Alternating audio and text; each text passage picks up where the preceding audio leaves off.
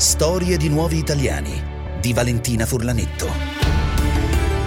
Benvenuti ai figli di Enea, Valentina Furlanetto ancora una volta al microfono con voi per raccontarvi le storie di italiani che hanno radici altrove e oggi pomeriggio siamo con Vittorio Longhi. Buon pomeriggio, ben arrivato. Buon pomeriggio, grazie dell'invito. Vittorio Longhi è un giornalista italiano che scrive per diverse testate italiane e internazionali, da Repubblica al The International New York Times. È autore del memoir Il colore del nome che trovate in libreria eh, da pochissimo per Solferino Editore. È un romanzo, è anche la storia di Vittorio Partirei dal fatto che c'è una dedica bellissima per le donne che oltrepassano i confini del nome, del colore, del tempo. Sì, è una dedica alle donne protagoniste de- del libro, della vicenda di, di, questa storia che si sviluppa su più di un secolo di, di, vicende tra il colonialismo, la prima fase del colonialismo italiano in Africa orientale e, e, e l'oggi, l'attualità che viviamo. E, ed è un ed è un viaggio in realtà sia nella storia di questa famiglia, quindi la storia diciamo, di, di, una situazione molto particolare, molto personale, nella grande storia che è la trasformazione che c'è stata nel nostro paese nei rapporti con quella parte di Africa in, in più di un secolo. E inizia proprio con un messaggio che ti arriva e che riapre una porta che tu avevi chiuso e anche una ferita importante eh, per la tua famiglia. E questo messaggio ti arriva mentre tu sei in trasferta di lavoro in Giordania, in un campo profughi ai confini con la Siria, Zaatari, dove eri andato per raccontare le storie dei siriani in fuga dalla guerra. Ti raggiunge questo messaggio che tu hai letto qualche tempo dopo, no? E che forse non volevi neanche leggere.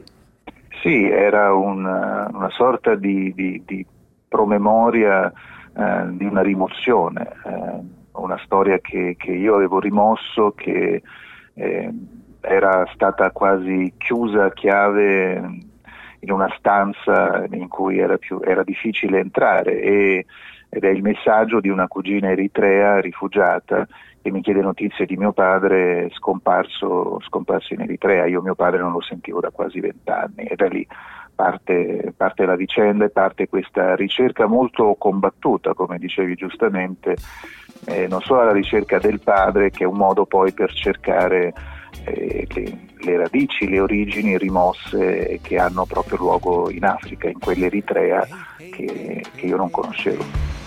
Proverò a pensarti mentre mi sorridi la capacità che hai di rasserenare mi ha insegnato cose che non ho imparato, per il gusto di poterle reimparare. Ogni giorno mentre guardo te che vivi e mi meraviglio di come sai stare. Era dentro un tempo tutto artificiale, nuda tra le maschere di carnevale.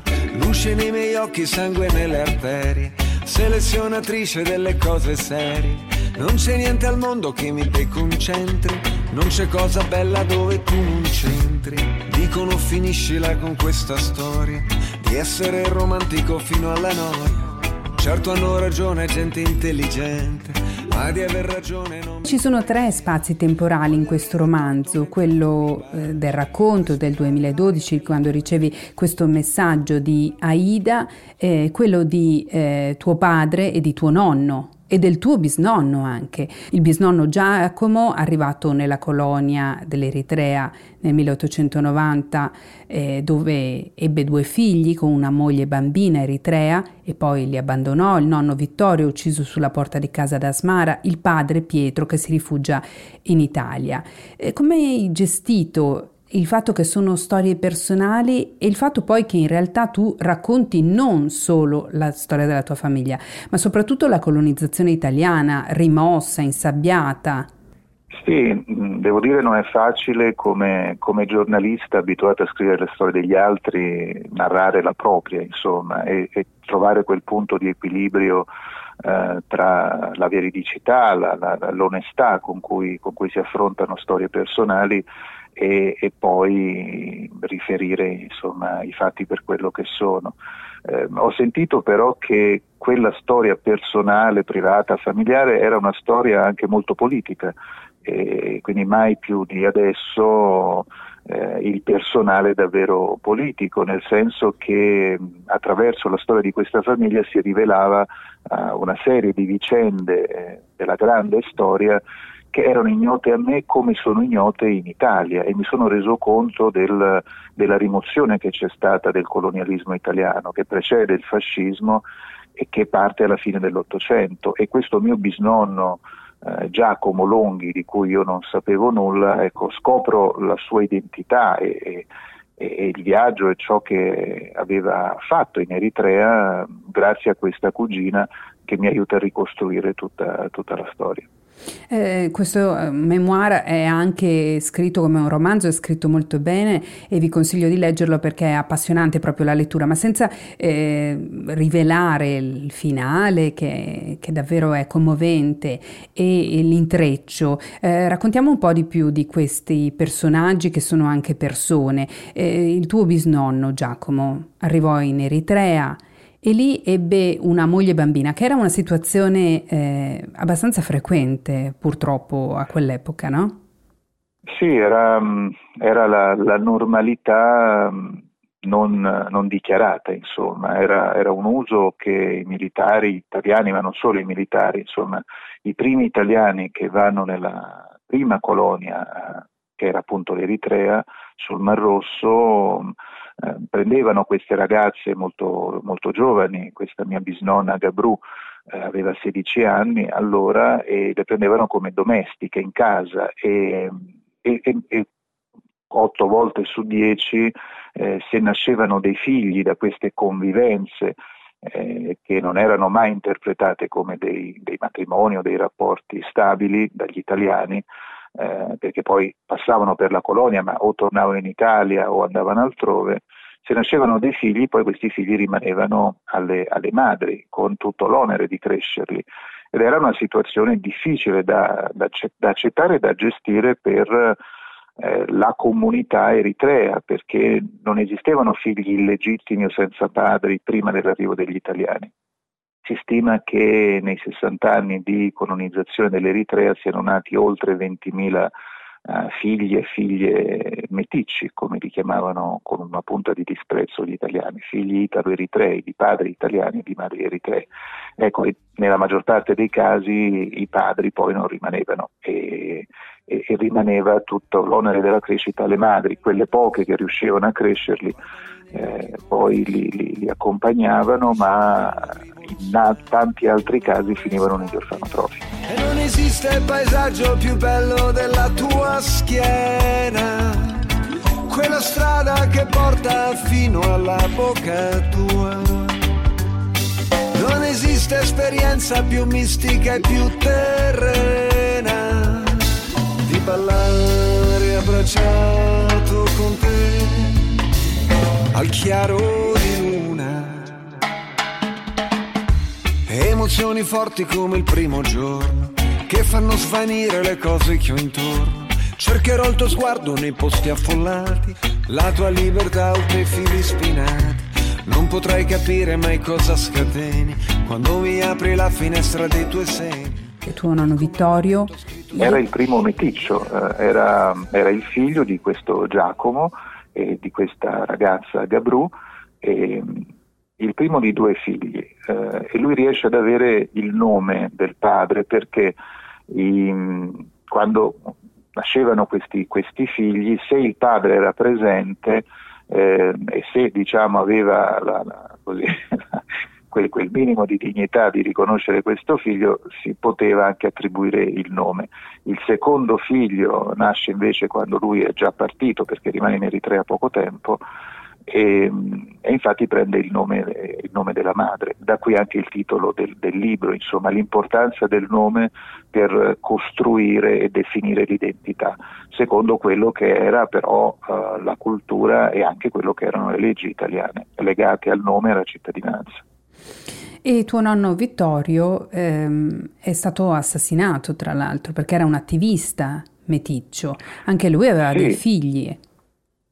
Sì, è stato assassinato quando l'Italia perde le colonie, quindi quando l'Eritrea finisce sotto il protettorato inglese e comincia quella uh, serie di lotte per l'indipendenza dal colonialismo europeo in tutta l'Africa, non solamente nel Corno d'Africa, e dunque sai, i meticci erano, erano un, un, gruppo sociale di mezzo, non erano pienamente accettati dagli italiani perché considerati non appieno italiani, però erano esclusi ed emarginati anche dagli eritrei perché erano visti come figli degli invasori e lui si spende in quel periodo per l'indipendenza dell'Eritrea.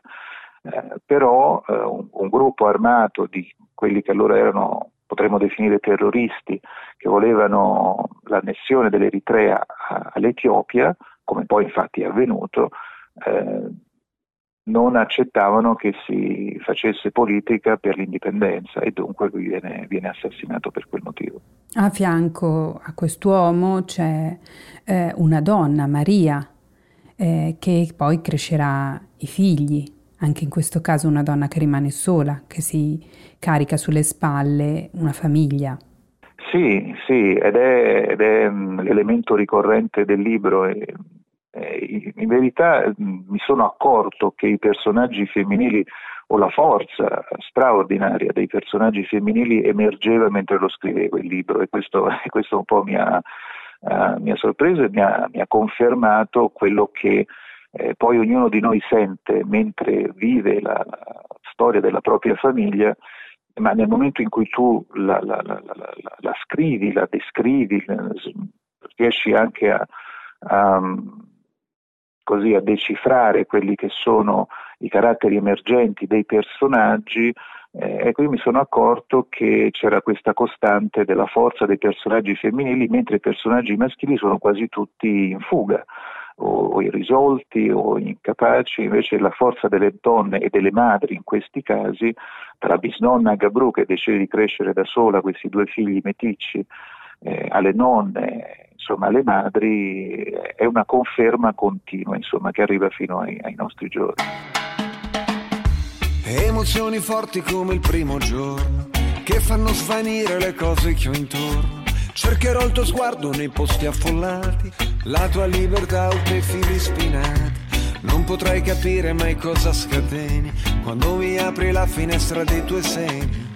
Quel comandamento scritto sul cuscino. Gli innamorati restano sempre ragazzini io non lo so dove vanno a finire le ore, quando ci scorrono addosso e se ne vanno via. Il tempo lava ferite che non può guarire, amore senza rete e senza anestesia. C'è un calendario sul muro della mia officina, per ogni mese una foto futura di te, che sei ogni giorno più erotica, o mia regina, non c'è un secondo da perdere. Era un colonialismo decisamente razzista fin dall'inizio tu dici non è stato il regime fascista, eh, c'era da prima questa impostazione? Da prima, sì, sì, sì, sì. Il primo a decidere eh, l'avventura coloniale, come la chiamarono allora, fu il primo governo Crispi nel 1890 e quando si ufficializzò, si formalizzò che la colonia eritrea era il primo possedimento oltremare dell'Italia, così lontano, così remoto, fu un'impresa molto controversa, molto discussa, ma era un governo di,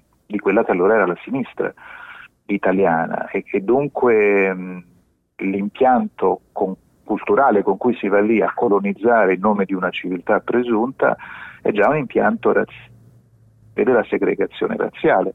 Eh, vengono costruite le città come Asmara o come Massaua dividendo le zone per i bianchi da quelle per eh, i nativi neri eh, eritrei e, e viene pratica, praticata la segregazione razziale fin dall'inizio e anche l'elemento fortemente maschilista, quello di andare lì, usare queste ragazze come domestiche, come amanti temporanee poi lasciare loro i figli, conferma che, che c'era questa idea, insomma, eh, di, di, di, gerarchia no? tra l'uomo e la donna tra, tra l'europeo bianco e la donna nera africana.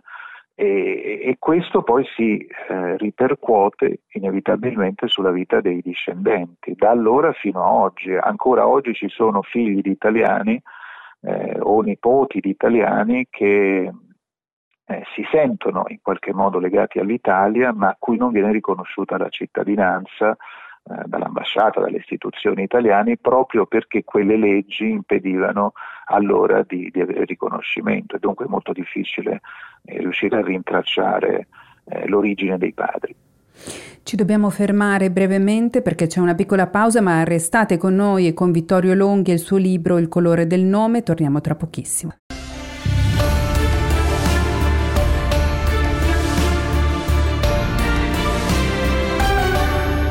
I figli di Enea. Oggi pomeriggio siamo con il giornalista Vittorio Longhi che ci sta raccontando il memoir che eh, ha scritto per Solferino Editore, si intitola Il colore eh, del nome. Vittorio, stavamo parlando di questo colonialismo che è stato eh, rimosso.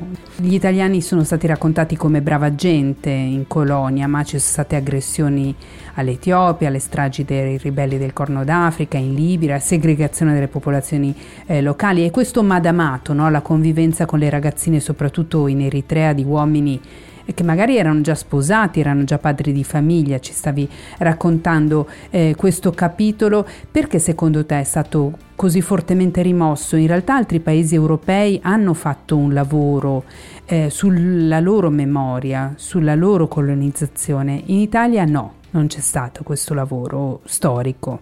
È vero, mm, in Italia si è preferito, dopo, dopo, la seconda guerra mondiale, addossare tutte le, le colpe diciamo, del colonialismo al, al, regime fascista. E in questo modo ci si è un po' lavati le mani di ciò che era stato fatto anche prima. E si è preferito creare ad arte, coltivare il mito degli italiani brava gente perché era un mito rassicurante rassicurante e quasi necessario alla costruzione di un'identità nazionale dopo la guerra davvero insomma, difficile da, riconquistare, da, da ricompattare. E dunque tutto quello che era avvenuto in Africa, in Nord Africa, perché ricordiamo che comincia il colonialismo con l'Eritrea alla fine dell'Ottocento, ma poi avanti in Somalia, eh, poi in Libia eh, con il governo Giolitti all'inizio del Novecento, fino alla guerra scellerata di Mussolini all'Etiopia, che dura solo sei anni poi quella, quella vicenda. E, e, dunque si è preferito pensare che gli italiani, a differenza di altri europei come gli inglesi, soprattutto i francesi, avessero colonizzato, ma in fondo fosse stata quasi una necessità dettata un po' dalla povertà del, soprattutto del mezzogiorno d'Italia, di trovare nuove terre, dunque di andare e portare eh, così, la cultura, le imprese italiane, i tentativi di espansione economica senza creare danni. ed è stato un mito molto facile da far digerire all'Italia del dopoguerra. Ed è, è una pagina invece che va, che va non solo conosciuta e, e fatta scrivere dagli altri protagonisti che sono in questo caso gli eritrei, ma insomma tutti quelli che hanno subito questa colonizzazione perché ci aiuterebbe a leggere meglio il presente soprattutto, che rapporto abbiamo col sud del Mediterraneo. Devo dire però che in Europa, negli altri paesi che hanno avuto lunghe esperienze, lunghe storie coloniali, non è stata compiuta neanche lì questa operazione e ancora oggi si dibatte molto. Ricordo che due anni fa il primo ministro belga Charles Michel, che oggi è a capo del Consiglio d'Europa, eh, ha chiesto scusa formalmente ai meticci eh, nati in, uh, nelle ex colonie in Congo, in Burundi e in Ruanda ehm, per uh, i danni e le sofferenze che, che, il colonialismo belga ha provocato in quei paesi. Quindi è un'elaborazione molto recente anche in paesi con una storia, con delle vicende coloniali più lunghe, più complesse e, e sicuramente più, più, più discusse. E, gli osservatori europei dicono che noi, noi, tu, noi europei tutti dobbiamo fare più e meglio i conti con il colonialismo perché, come dicevo, ci aiuta a capire il rapporto che oggi ci può essere tra, tra Europa e Africa, tra il nord e il sud del Mediterraneo. Emozioni forti come il primo giorno che fanno sparire le cose che ho intorno. Cercherò il tuo sguardo nei posti affollati, la tua libertà oltre i fili spinati. Non potrai capire mai cosa scateni quando mi apri la finestra dei tuoi seni. Quel comandamento scritto sui cuscini, innamorati resta sempre ragazzini Io non lo so dove vanno a finire le ore, quando ci scorrono addosso e se ne vanno via. Il tempo lava ferite che non può guarire, amore senza rete, senza anestesia. C'è un calendario sul muro della mia officina, per ogni mese una foto futura di te, che sei ogni giorno più erotica, o mia regina, non c'è un secondo da perdere. Il rapporto nostro con questi paesi, con la Libia, con l'Eritrea, anche per quanto riguarda i flussi migratori, sarebbe diverso se avessimo fatto i conti anche eh, con questa pagina della nostra storia? Assolutamente sì, perché mm, quando si parla di razzismo eh, si tende a ignorare il fatto che il razzismo è una costruzione culturale, è servito agli europei da almeno diciamo, dalla metà del Seicento a giustificare l'aggressione, il controllo, l'occupazione e lo sfruttamento eh, del continente africano, da, dalla storia dello schiavismo a quella del colonialismo. E, e dunque fare i conti, ammettere le proprie responsabilità, senza voler riscrivere la storia, ma diciamo scrivendo un'altra pagina di storia accanto a quella ufficiale scritta dagli europei, ma dando voce a quei popoli e a quelle persone che hanno subito sia lo schiavismo che il colonialismo, aiuterebbe a ribilanciare, a ribilanciare la prospettiva, che è ancora oggi esclusivamente una prospettiva europea bianca eh, inevitabilmente coloniale, anche quando si tenta di fare antirazzismo, questa è una cosa che pochi dicono, ma anche nell'antirazzismo c'è un'impronta, c'è un, uh, fondamentalmente una radice coloniale. Impazzisco baciando la pelle della tua schiena, quella strada che porta fino alla bocca tua non esiste esperienza più mistica e più terrena di ballare abbracciato con te al chiaro di luna. Abbracciato con te. Abbracciato con te. Wow, abbracciato con te con te al chiaro di luna.